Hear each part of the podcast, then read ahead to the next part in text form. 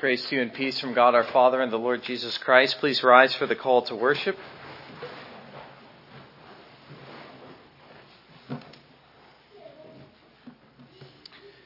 Nehemiah 9, 5, and 6. Stand up, bless the Lord your God forever and ever. Blessed uh, be your glorious name, which is exalted above all blessing and praise you alone are the Lord. You have made heaven, the heaven of heavens, with all their host, the earth and everything on it, the seas and all that is in them, and you preserve them all. The host of heaven worships you. Let us remain standing and sing praise to our God, hymn number 18.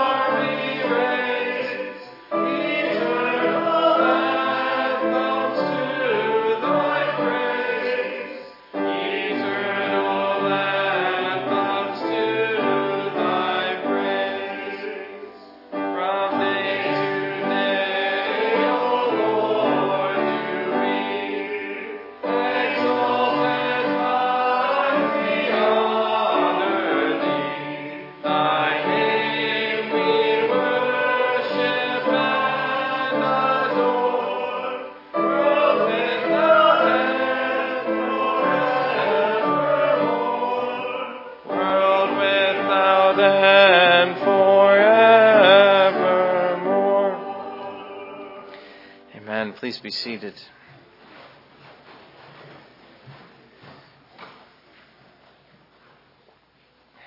Let us pray.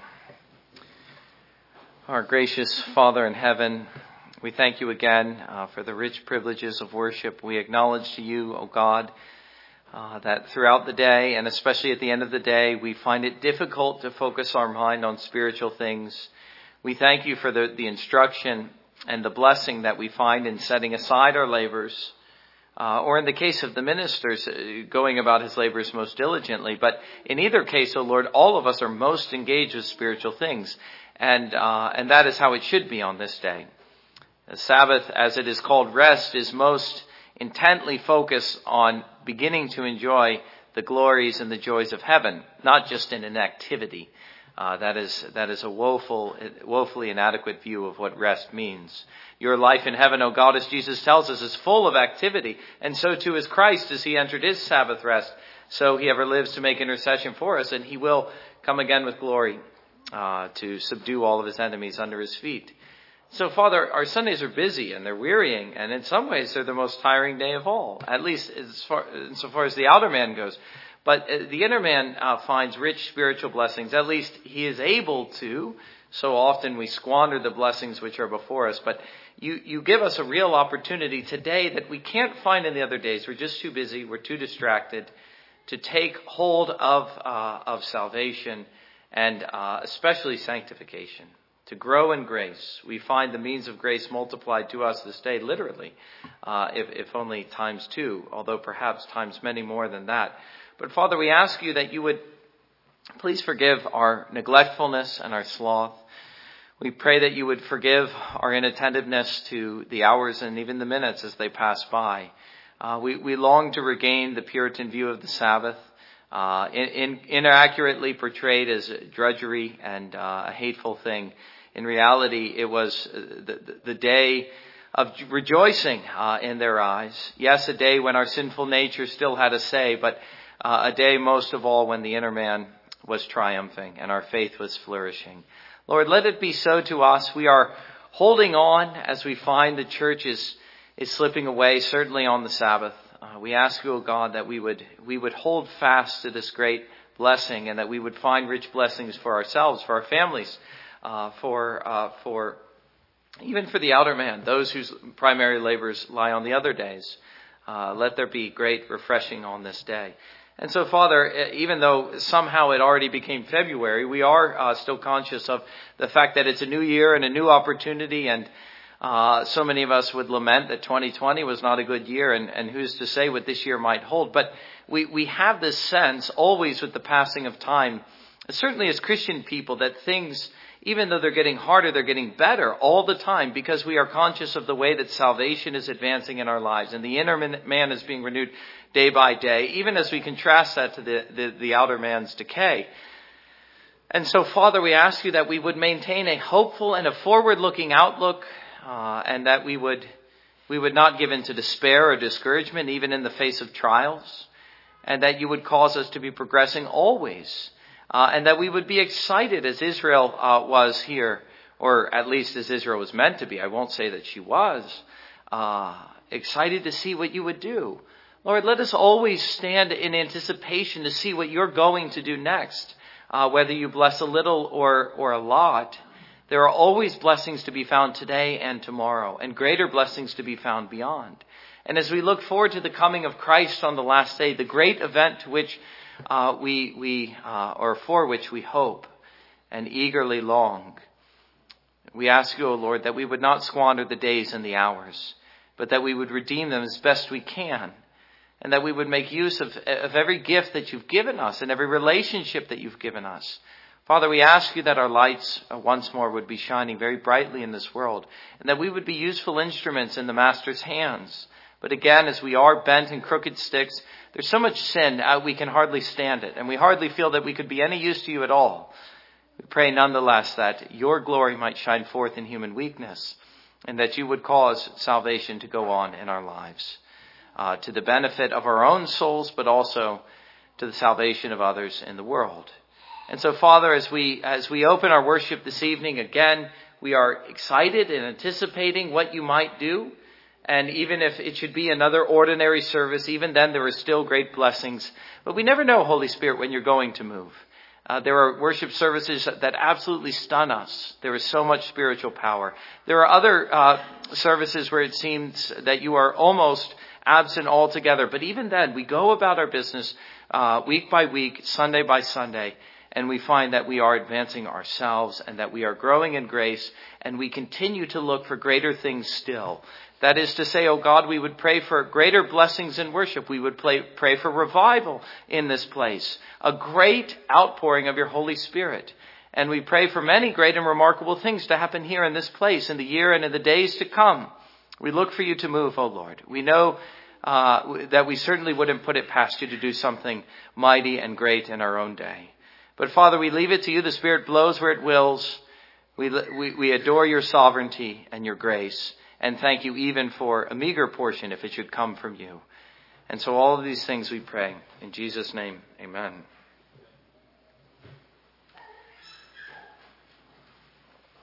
Well, for background, I want to read what was said in Exodus chapter 4, verse 27 through 5, uh, 521. It's interesting to see how Israel misrepresents themselves. It's something I will point out in the sermon. And I'll just allude to it, so uh, try to try to pay attention to what they say here.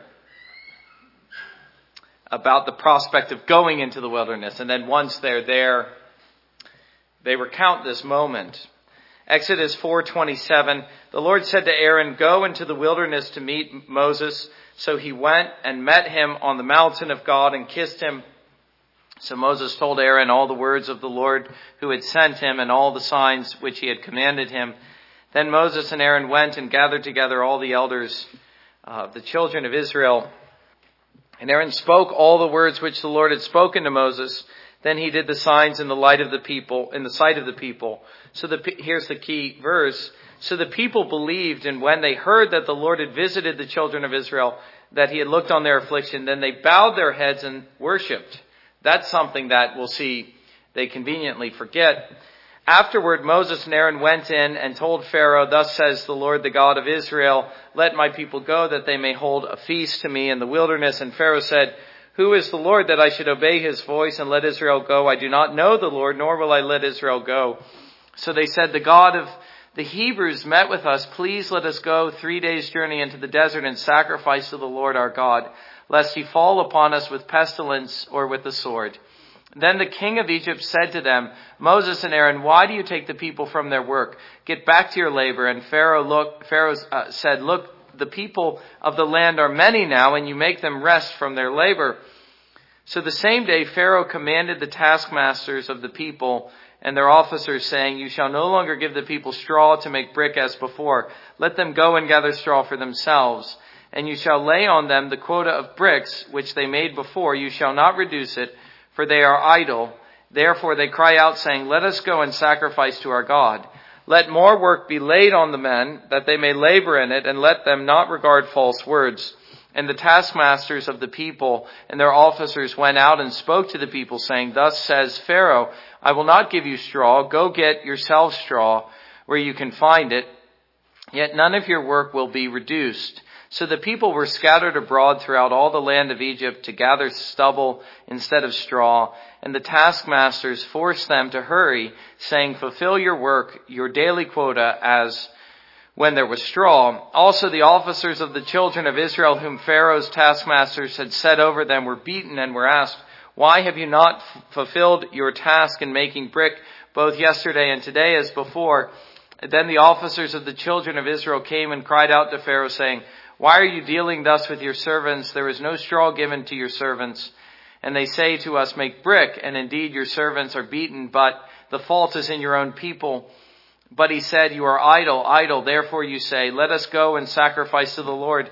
Therefore go now and work, for no straw shall be given you, yet you shall deliver the quota of bricks. And the officers of the children of Israel saw that they were in trouble after it was said, you shall not reduce any bricks from your daily quota.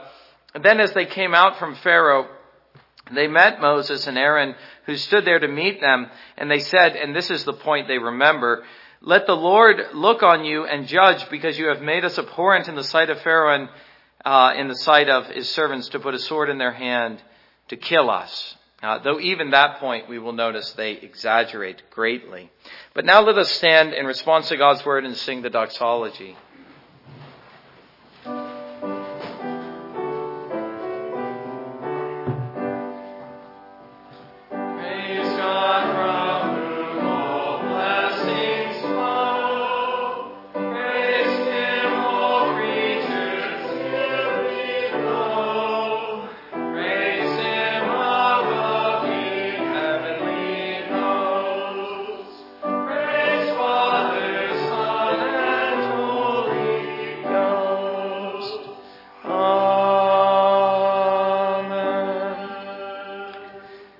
Be seated.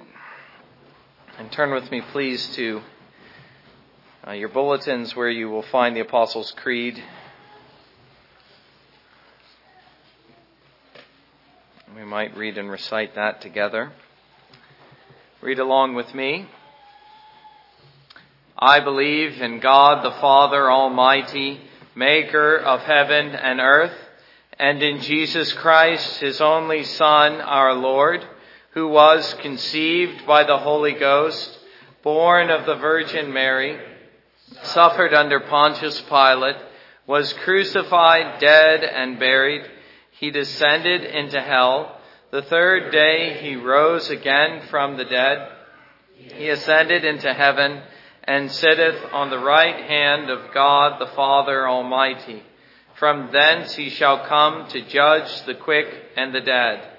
I believe in the Holy Ghost, the Holy Catholic Church, the communion of saints, the forgiveness of sins, the resurrection of the body, and the life everlasting.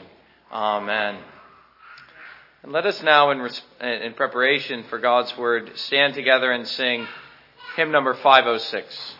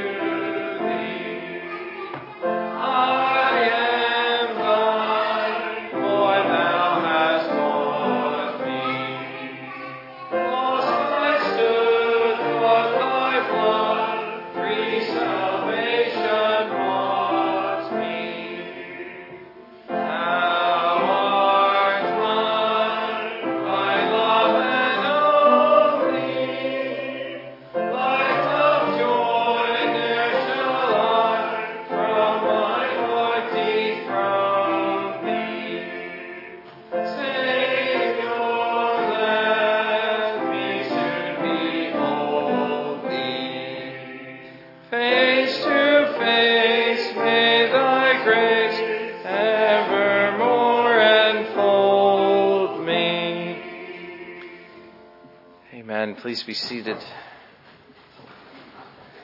And turn with me, please. Exodus chapter 14.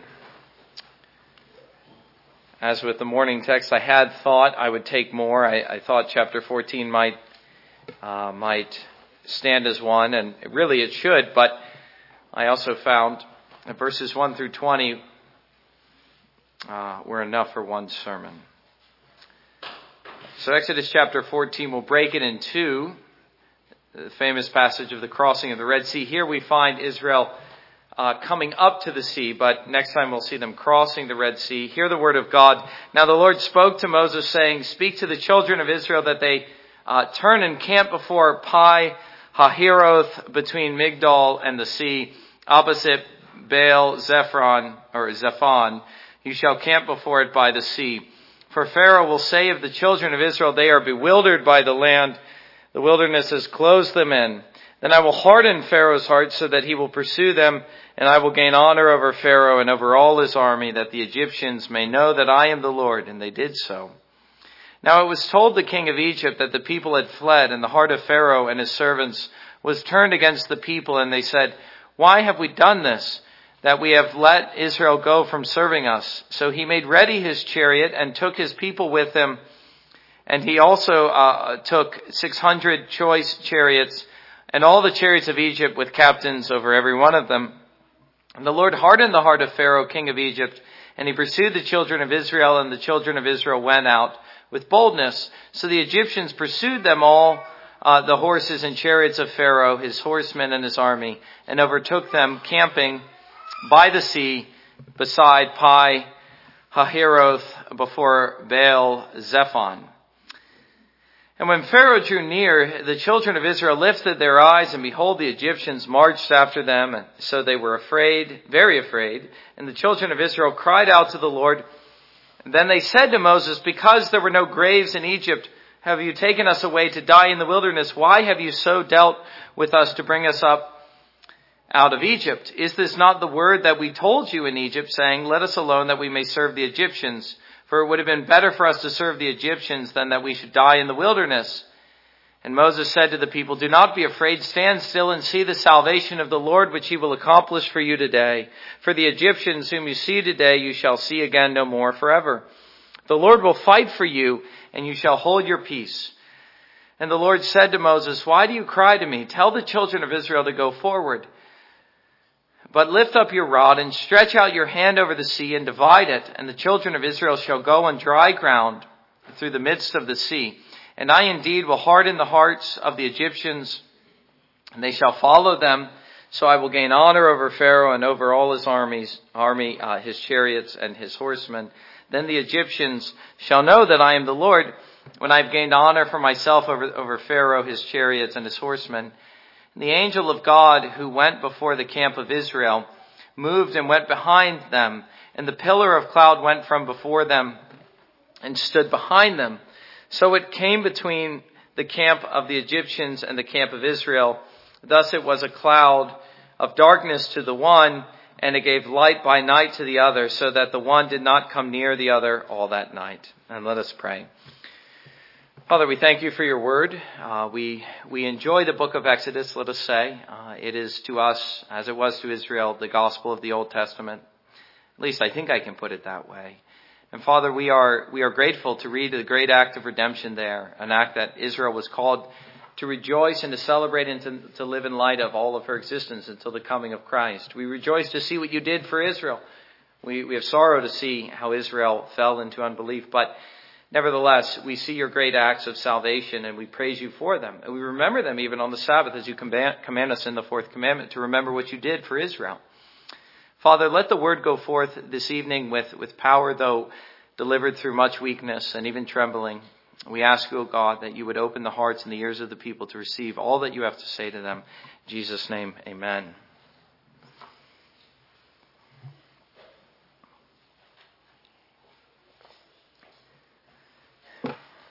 Well, here is uh, the famous chapter of the, the crossing of the Red Sea which we will, as I say, divide in two. We find Israel here under Moses' direction, and he under the Lord's embark into the wilderness up to the Red Sea and then encamp uh, there by the sea.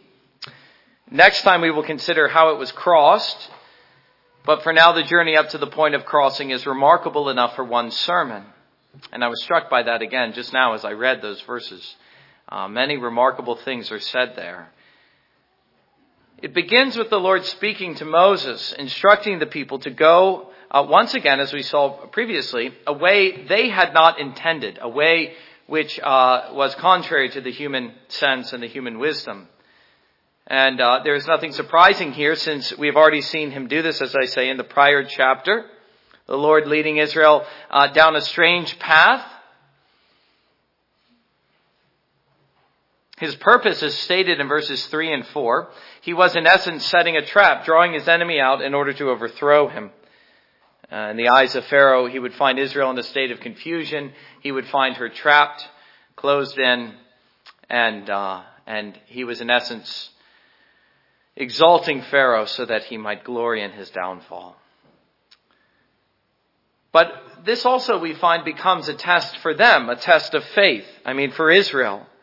And there's no surprise here either, since we've seen the wilderness as the place of testing in the last sermon, and indeed uh, throughout the book of, his, uh, uh, of Hebrews. The church, like Israel, is in the wilderness. We stand outside the land of promise. We, like Israel, are being tested by the Lord.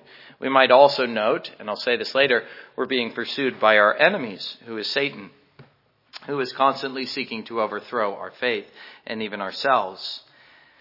Sadly, we notice, and it won't be the first time, that Israel does not pass the test. We see here the first of many sad instances of unbelief leading to her eventual apostasy in the wilderness. And again, we think of the warnings that we find in the book of Hebrews. In response to her unbelief, uh, we have uh, one of many instances of uh, Moses' piety and faith. We are struck uh, by the man Moses, the preacher, the prophet. In verse 13, he said to the people, do not be afraid, stand still and see the salvation of the Lord and so forth. We'll see his response to them. But they cry out in unbelief and he rises up in faith.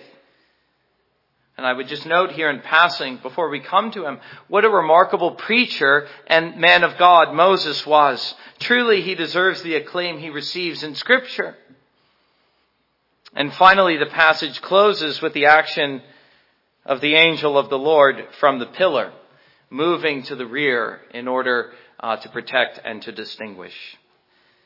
Now, in this passage, I think there are really three main features, and they are seen in the three main actors the people, Moses, and the Lord. There are several interesting points to consider and notice about each, especially as we notice the disposition of each to the impending crisis with Pharaoh's chariots on the heels of the people. The people, Moses, and the Lord. We aren't noticing Pharaoh, you notice, but we are seeing how those three actors are responding to what it seems is about to happen. And again, let me just say, it seems that Israel is about to be slain in the wilderness. We begin with the people themselves. Their history in the wilderness, only just begun here, becomes a notable instance of unbelief, sadly. And so it is worth our careful study. As Matthew Henry says, there is something spiritual and typical in their journey into the wilderness. And that is something which we know is true, of course, because the New Testament tells us it is so, and that's a point which I've been making over and over again. Israel in the wilderness is a picture of the visible church today. Being tested and tried and hoping to enter into the land of promise. And so Hebrews makes this exact point that the church is in the exact same position as Israel was here. Yet to enter the land of promise, which was typical of heaven itself. And 1 Corinthians chapter 10 as well points to their failings, the failings of the wilderness community, in order that we would not commit the same sins and fall into the same state of unbelief and apostasy. This is something we've seen many times, but I have to keep on reminding you of it so that we understand the relevance of this long history to ourselves. The history of Israel in the wilderness. She stands uh, to us as a continual warning sign. Do not go the way that she went certain points uh, as we consider Israel in the wilderness uh, from this point all the way to the end of Deuteronomy. So this is a long period of history. There are certain points, let me say, that have no carryover whatsoever, and it will be to our benefit to understand uh, what those are and, and then what points do carry over. So uh, let me give you an example. The fact that Israel is organized at the Lord's direction at Sinai, which is in the wilderness, into a theocracy where the church and the state functioned as one. It's something that we will notice time and again. There is little or no point of contact between that and the modern situation, and much confusion arises when people suggest uh, that there is. This is something that was u- unique to Israel's existence as the people of God. But her position in the wilderness, again, if you follow closely the argument of the New Testament, and in response to those many tests, make us think explicitly of ourselves and of the situation of the church. And if they do not, we are missing a very great point and an opportunity for reflection. What we see here is that the people are led down a strange path once more by the Lord under Moses' direction. and they are in essence led into a state of confusion. He brings them to a point of no escape, or so it seemed. They were closed in by water, mountains, and an army too great for them to overcome. Basically, the situation was this. Now, I just said this, but let me say it again. God brought them into the wilderness to test them, and Satan, personified in the man Pharaoh uh, and his armies, chased them there to overcome their faith. Doesn't that make you think of us? God is testing us, Satan is as well.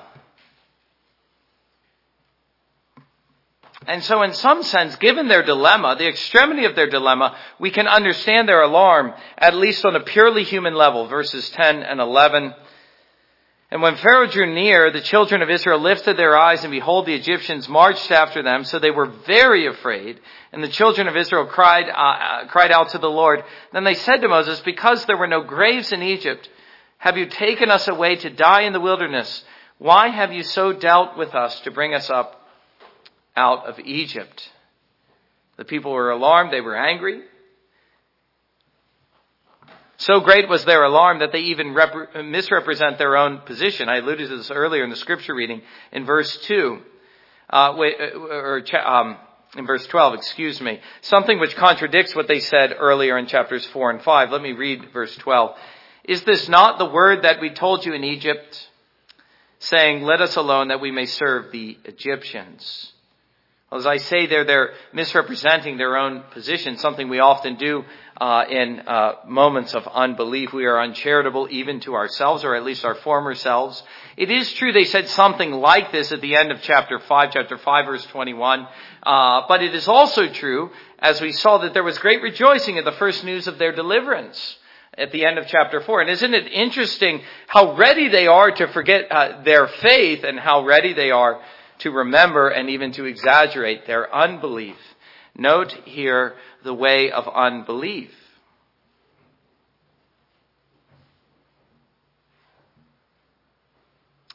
Notice here how they are called the children of Israel. And so they were. The Lord spoke to Moses saying, speak to the children of Israel. You know, that's something that you see time and again in the Old Testament, but uh, it's easy to overlook it. But the more you study the history, the more you understand why they were called children. They were children as to faith, babes in understanding. And they were also children who were tenderly cared for by the Lord, though they didn't deserve it. The God, God, God constantly treated and regarded them as children to be cared for. Yet we must also notice uh, something which is perhaps surprising given all that I have said in verse 8, uh, an instance of strong faith which greatly annoyed Pharaoh. The Lord hardened the heart of Pharaoh, king of Egypt, and he pursued the children of Israel, and the children of Israel went out with boldness. I don't think we're characterized to thinking of them like that, and yet we do see instances uh, where they are shining forth in faith. And so once again, the picture isn't as bleak as we might think. But as we saw in chapters 4 and 5, so again we see that their faith, though it was bold, was fleeting. It was bold only for a time. And it was easily overcome at the first instance of trouble or difficulty. Again, just as we find in chapter 5. Their rejoicing, their worship, their faith vanishes as soon as the Lord brings a single trial into their life. Which leads me to say, and I don't think there's any controversy here, that it was not real faith. Even though it was for a time bold faith, it wasn't real. At least not in the main. It's something that we have been seeing throughout, again, let me remind you, is that we are dealing here with the visible church and that God had regard for his visible church, but in reality, this visible church was full of false professors. It was full of unbelievers. But even then, we must recognize that there was, as always, a remnant in this visible church. It's a very small remnant. In fact, it may have been as small as just one person at this moment. The man Moses himself. But nevertheless, the Lord had a remnant, and so there was some true faith in Israel. But in the main, there was none. In the main, what we notice is how ready they were to abandon the right way. They start, but they abandon it. And so they're in a different category than the world. This isn't simply unbelief. This is why apostasy is illustrated through Israel. She begins down the road of faith, but then she abandons it. That's not unbelief. Unbelief never believes. The apostate is one who begins down the road and he turns back. That's what we find in Israel. And as she does this, again, as you think of uh, the characteristics of apostasy. And, and, I have to wonder, in a sense, the providence of the Lord that we are reading these things in tandem. Uh, Hebrews and Exodus, I never intended for them to go together, and yet here they do. Notice what it is that marks out her unbelieving apostasy. She, she is ready in her unbelief to imagine the worst things about God, though he had proved himself to them again and again, and equally to believe, ready to believe the worst things about his servant Moses. The Lord had proved himself good to them. And yet, at the first instance of hardship, they are ready to curse the name of the Lord and his servant. They say the most absurd thing that it would have been better to be in the bondage of Pharaoh than to live as free men under the protection of God. Now just think of that. Which of the two would you rather have? But such is the heart of unbelief. Now again, I'm stating unbelief as that which uh, is, is characteristic of the apostate. That heart prefers the bondage of sin to the glorious liberty of the sons of God. It suggests, as Israel here, that the goodness of God is actually meant to harm us and that Satan's malice is meant to benefit us. That takes us back to the garden, doesn't it? If you think of the lie which Satan told there. To them, the hard way seems easy and the easy way seems hard. And so once more they become a picture not only of unbelief and ingratitude, and I would even say blasphemy, but of apostasy, since they had tasted so much of the goodness of the Lord, yet faith in his goodness took no lasting root in their hearts and it vanished just at the first instance of hardship, every time. And so let me notice this about the apostate. I seem to be learning a lot about him. I hope you are as well. Again, I don't know why in the Lord's providence, but here we are. Let me notice this about the apostate, as with Hebrews. That the apostate, remember, he's in the visible church, he is professing faith. How does he appear to be the, the apostate? Well, he rarely shows his true colors when the Lord is busy blessing the church. It's something that we see about Israel. In times of ease, in times of plenty, in times when the Lord's blessing is evident, he, along with all the rest, is ready to praise God and to believe in God. There is in such times no distinction, no discernible distinction between he and the true professor. His faith appears no different from the rest. But once the Lord begins to try the faith of his church, as he always does, he brings her into the wilderness. He tests her. He allows Satan's malice to rage. The apostate is just as ready to curse God and bless Satan, as it were, as he was to bless God and renounce Satan in days of blessing.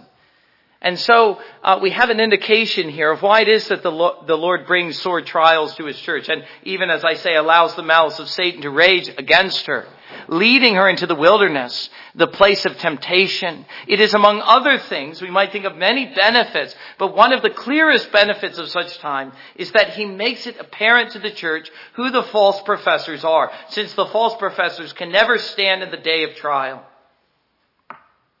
Their profession will always appear to be false.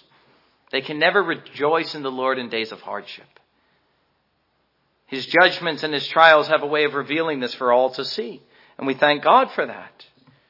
And I would remind you all, as we are in something of uh, days of trial ourselves, though I won't say anything like this that we find in, in Egypt. But these are certainly days which have been hard for the church, in which we find the church suffering and struggling. I would remind you in difficult days something which the Puritans would say, and which Israel ought to have embodied, and that is that it is always better to suffer than to sin. Suppose that uh, Pharaoh, in the Lord's providence here, had in fact not only overtaken them, but killed them in the wilderness. Well, it still would have been better to suffer that fate than to sin and renounce the Lord there. But that isn't what we see here. Even in the worst hour, it is no time to curse God. To die in the wilderness in faith is better than to live in bondage to Satan. But of course, it takes faith to see this, as we've been considering in Hebrews chapter 11. And faith is precisely what they lacked and what God's trials revealed that they lacked. Well, so much for the people. We will have ample opportunity to consider them again and again. And it really is tragic to see. But it stands as a standing warning to the church. Do not go the way she went. But this leads me to notice in the second place, in striking contrast, Moses himself. Where the people stand out for their unbelief and their ingratitude, he stands out in exactly the opposite way. He stands out for his piety and his strong faith. And we might notice many things about him in his disposition to this great trial. He, along with Israel, was aware of what was happening. He could see Pharaoh's armies on the brink of overtaking them, but we don't see him ready to curse God. We find the obedient servant and prophet. So first we see his faith. We see it first in how he hears the word of God. The Lord spoke to Moses, speak to the children, and so forth, verses 1 through 4. And he leads the people according to that word. Moses, the faithful servant of the house of God, Hebrews chapter 3. And such is the task we might notice of every faithful minister. And again and again, I, I would just note, and I've done this through all of Exodus, Moses is, uh, is a type of the minister. He is a minister. This is the task of every minister. He hears the word of God. He doesn't question it. He accepts and hears the word of God in faith. And when God says speak to the children, so he speaks.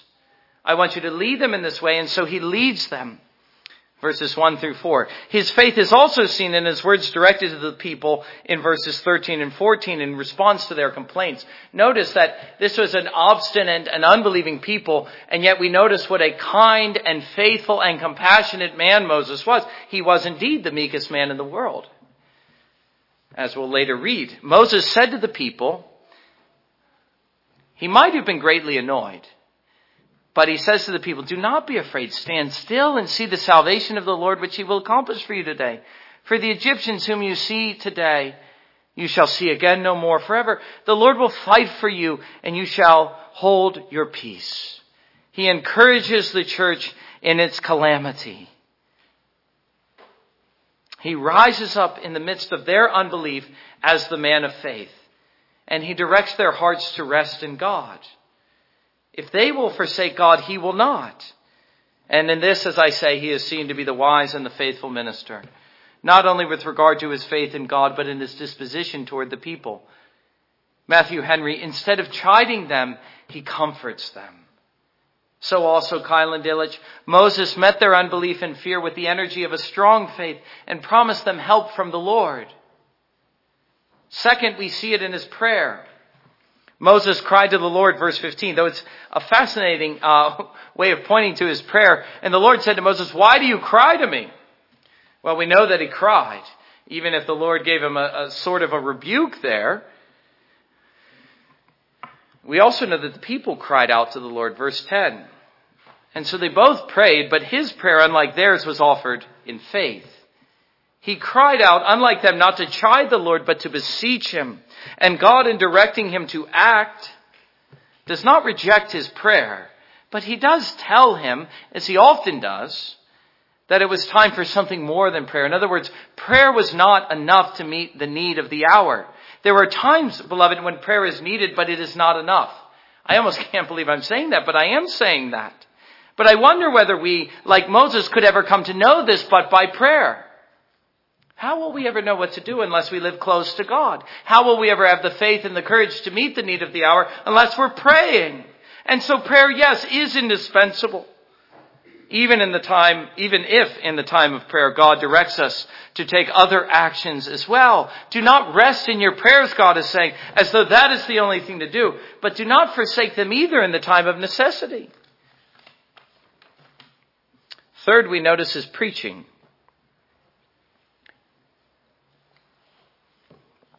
And note carefully what he says, verse 13. Do not be afraid. I want to divide this up into several points. Do not be afraid. First, Matthew Henry, it is our duty and interest when we cannot get out of our troubles, yet to get above our fears, so that they may only serve to quicken our prayers and endeavors and may not prevail to silence our faith and hope. That's the message of the faithful minister. If you can't get over your troubles or out of your troubles, get over your fears. Get above your fears. Let that which makes you afraid quicken your prayer, not silence your faith. You see, that is the message of the meek and the kindly minister, Moses. He doesn't chide, but he bids and he encourages. And I can tell you that I find in Moses here a, a model of ministry in seasons of trial. Moses reminds us of our duty not to be afraid, but trust in God. How often we see that in Scripture. How often we need to hear it, since fear uh, is as natural to man as anything else, especially in times of trial. To get above our fears and to begin to exercise our faith in prayer. But also connected to that, you see, he says, this is the second thing we see, stand still. Do not be afraid, stand still. Now wait till you see what he says next. But we'll, uh, we'll, we'll stand on this moment, uh, this, this uh, point for a moment, stand still. That too is part of his message. In other words, gather and collect your thoughts. Compose yourselves lest uh, your fear drives you to excess. Wait and see what the Lord will do, he says. Let the anxiety of the situation increase your sense of anticipation for the Lord's great and mighty acts. He will fight for you, Moses says. And that is always the message we need to hear, especially when things get hard and when Satan's actions and agitations against the church are the greatest. Have you forgotten about him? Have you forgotten about the Lord? And have you ceased to wait and see what he will do? Do not allow trials to throw you off your faith and hope in God. But finally, the third thing he preaches to them, I've summarized verses 13 and 14, but look at what he says in verse 15. The message to the church in seasons of trial. The direction of the Lord when he says, I, I want you to stop praying and I want you to tell them this. Go forward. What? Into the sea? Moses thought, or they thought with him. How absurd this seemed to the human mind, but it was the way the Lord would lead. I want you to go forward. Do not be afraid. Stand still. Go forward. Those are the three directions of Moses in his preaching. I must quote Henry again when he says, when we are in the way of our duty, though we are met with difficulties, we must go forward. And beloved, that is my own message to you all, just now that however difficult things may seem at present and however, however bad it appears they may become, go forward. Yes, sit and ponder for a while. Gather your strength and your courage. Let your faith increase by a quiet contemplation of what the Lord will do, verse 14. But then, go forward. Remember what was said at the end of chapter 10 uh, of the book of Hebrews. I've been quoting this verse over and over again. He says, that we are not of those who shrink back or go back in unbelief, but uh, those who are of faith to the saving of the soul. If we think of the contrast in the visible church between the faithful believer, the pilgrim who reaches his end versus the apostate, apostate what is the difference? The apostate turns back. But the pilgrim, the faithful pilgrim, goes forward. Always progressing on the hard road. The way which is narrow but leads to life. So it always is with the pilgrim people. This is what we will find throughout the Old Testament. Certainly we will find it in the book of Hebrews chapter 11. The apostate, I repeat, is the one who goes back. But the one who gets to heaven, though he stops and wavers here and there, I won't pretend it is otherwise. Though at times he gives in to doubt, still he goes on, he goes forward and he reaches his destination. The wise hearer will know how to apply this truth. Go forward, beloved. Finally, we notice his action. I've stated this many times. We notice about Moses that he was a man of action. We see it in the early chapters of Exodus. We see it here. We see that the Lord expects it of him as the leader of God's people. I don't want you to live a quiet life of contemplation. I want you to act as well. And we cannot hope to share in his godliness if we retire to private prayer and think that is all there is to do. That is the mistake of the monasteries. They think of godliness in terms of quiet devotion only. Well, don't misunderstand me. And don't misunderstand the Lord here either in verse 15. There's obviously great benefit to quiet devotion, but there's more to the Christian life, beloved, especially in seasons of hardship than sitting in your chair with your Bible and prayer. The Lord is calling you, just as He's calling me to act in certain decisive ways. There is need always, but especially now, as with Israel, need for bold and decisive action. And what energized his actions was his faith, obviously as he waited and listened uh, for the Lord's direction, he lived upon the word of the Lord, and so he acted. He took the bold, decisive path of action because he believed in God. He met and overcame his enemies in faith because God was with him. Beloved, let us see that godliness consists in more than prayer, that God expects us to act and to face our greatest foes, and especially, let me just put the onus on myself, that God's ministers like Moses must do so. They must be men of faith, they must be men of courage, and they must be men of action. But the final actor in all this is God. In fact, if you read the passage carefully, he is unquestionably the main actor in this passage, he being the subject of many of the verses, uh, and maybe even the majority. I didn't take the time to count. His name, the Lord, I did count this, occurring eight of the 20 verses. He is seen in the pillar speaking to Moses at the outset. And so his speech becomes, as we know, the opportunity for faith. The truth is, as Hebrews helps us to see that God is always speaking to the church. And so he is always leading her. And the most tangible indication of his presence, in fact, is his, is his speech. The Lord is with the church speaking to her. The only real question left to us, as with Moses and the people, is will we believe what God is telling us? And will we act? He is also seen in the form of the angel of God in verse 19. What we notice by this is his presence and protection. He is with the people, guiding and directing them, but also protecting them as the angel of God moves to the rear, just as the armies pursue them from the rear. In this, he also makes a distinction between them, as we've seen before. He makes it appear that he distinguishes between the church and the Lord. Again, let us notice that it is the Lord who makes this distinction to appear and not ourselves. And while he sets his face toward the church, he sets his uh, face against the world in darkness. Sorry, I, I, I, misstated what, what I intended to say there. He sets his, his face uh, toward the church in light, so he sets his face against his enemies in darkness. The Lord causes his people to dwell in the light as he sets his face toward them. And he calls his people, if we understand the message of the Bible and especially of the New Testament, to dwell in the light of his presence and along with him to set our face against the world, not to participate in the darkness of the world. How foolish then are those who prefer the world's company to the company of the saints, who spend their Sabbaths on the world's entertainment rather on God's, rather than on God's worship. See in this, uh, yet again, a picture of what the church is in her fellowship and her life. The Lord blessing her, the Lord causing her to dwell in light a light which cannot be found elsewhere.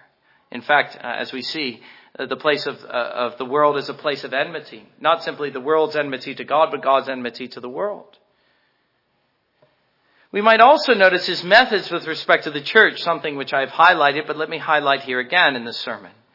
That before he judges the world, he tests the church. Notice the order. Before he judges the world, he tests the church. He brings the church into difficulties first in order to try her and later to appear as her deliverer. God's people find in this nothing strange. This is part of the walk of faith, the pilgrim walk of faith. That when the Lord is trying us, we are aware of His presence and we rejoice in His presence. We even rejoice in His trials. We find nothing strange when the Lord comes with His trials. For with time, we know and learn His ways. And if anything, we begin to expect it.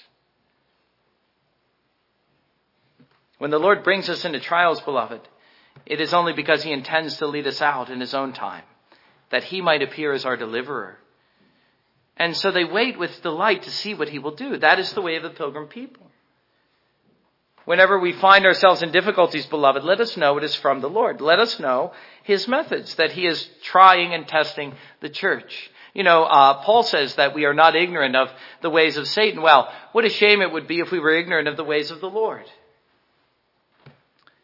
Let us know what kind of God He is, that He delights to do this sort of thing.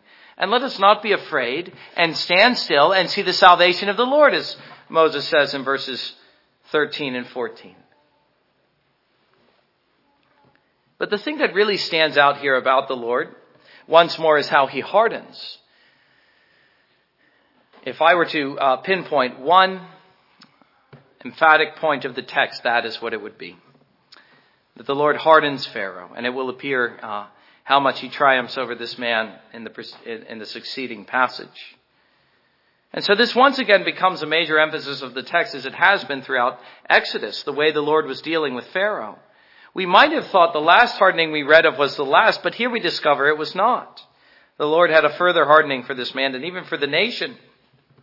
In fact, the way the Lord hardens Pharaoh's heart here was intended to draw him out to battle so that he would overcome, or so that he would be overcome by the Lord in the Red Sea, which is what the Lord states in verses 4, 8, uh, 17, and 18. I don't need to read those again. I've read them already.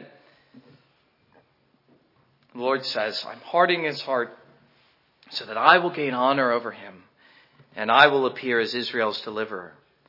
The express purpose of this, as we see in those verses, well, and as I just said, that Pharaoh, that God would gain honor over Pharaoh. Not as though the Lord needed it, but simply that he delighted to do so. It delighted the Lord to crush this man.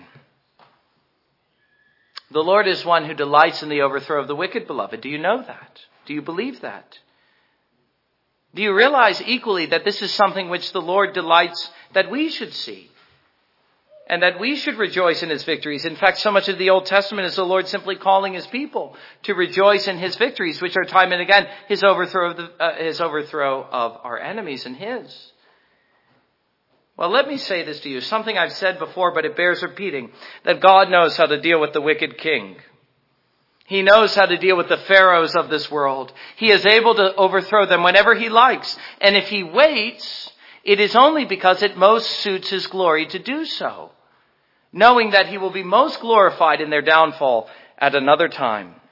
When you see Israel here standing at the brink of her own ruin, realize that Pharaoh was at his strongest, that he has yet to be overthrown. We find the church here anticipating what the Lord will do, but having yet to experience it.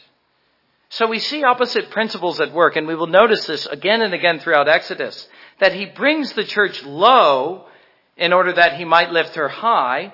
But the opposite principle in the enemies of the church, he raises up wicked rulers in order that he might glory in their downfall, and we along with him. And so, just as soon as we realize who the Lord is and that he is the one who is acting here, we, we must recognize that he as ever delights in all his own actions. He delights in the salvation of the church. He delights in the overthrow and the downfall of the wicked man. And we are meant to as well. We are meant to delight in all that the Lord does. And let me just say this. We must take a, a peculiar pleasure in knowing that God will judge the wicked. This is something which must, must fill uh, the heart of the believer with pleasure and delight and rejoicing. We must realize that on the last day the saints will stand together with Christ and rejoice to see the wicked perish. Just as much as they will rejoice in their own salvation. Now that is the thing we need to see. In Exodus and the downfall of Pharaoh, that God's glory shines forth as much in the overthrow of his enemies as it does in the salvation of the church. Both aspects stand out equally. And if anything, in chapter 14, it is Pharaoh's downfall that is the greater of the two. And so my point is this, that as we find ourselves like Israel, uh, we might say, with our backs to the wall, though I won't state it quite that strongly, but as we find ourselves along with Israel, waiting to see what the Lord will do, uh, waiting to see how he will deal with the wicked kings of this world, we must anticipate as much the Lord's coming in judgment as his coming to us with salvation. Uh, if you think of what has been said uh, in the book of Hebrews, it's, it's spoken of the Lord's coming the coming of the Lord Jesus on the last day, and it's emphasized both aspects. Chapter 9 verse 28, He will come with salvation, but equally, chapter 10 verses 12 and 13, quoting Psalm 110, He will rule in heaven until He has made His enemies a footstool. In other words, when Christ returns, He will bring salvation to His church, but at the same time and equally, he will overthrow his enemies with a perfect victory. And both of these are, these, uh, are, are the object or the substance of the faith and the hope of God's people. In both of these, Christ, our Lord, will be glorified in the midst of his creation. And both of these aspects, as we wait, must fill us with anticipation as we look for his coming. But it is the aspect of judgment again, which I say is the, is the emphasis here. When he comes to subdue his enemies, It is that which must especially encourage and hearten us in times of hardship, times in which the wickedness of the rulers of this age, as in this country, becomes especially apparent and is a source of lament and discouragement to the people of God. And I tell you, I am discouraged when I think about this country, when I think about the rulers. Well, what is my message to myself? What is my message to you? Well, my message to you is Christ is coming. He is coming with salvation the fullness of salvation to his church, but he is also coming to subdue the wicked rulers of this world. And just you wait to see what he will do on that day. It will be far greater than what he did to Pharaoh. It will be a day of great rejoicing for us all. Let us recognize that Christ in his priesthood includes this work as well. And so the next time, and I'm preaching to myself here as well, the next time one of you complains to me about this or that ruler, I may just remind you to wait and see what the Lord will do to delight at what God will one day do. And I will tell you not to worry, but to wait and let God have his own say in his own timing as he did with Pharaoh. Let every believer know, however, wicked are the days in which he lives and the rulers under which he must submit, that God rules the nations and that he raises up wicked rulers only so that he may glory in their downfall and recognize equally that we will glory along with him. But beyond even that, we are meant even now to begin to glory just at the prospect of it. As we stand still, Moses says, and see the salvation of the Lord which he will accomplish for you. For the Egyptians whom you see today, you shall see again no more forever. The Lord will fight for you, and you shall hold your peace. That is the message for the church in every age until Christ should come. Amen. And may we believe it. Let us stand together and praise to God, singing hymn number 23.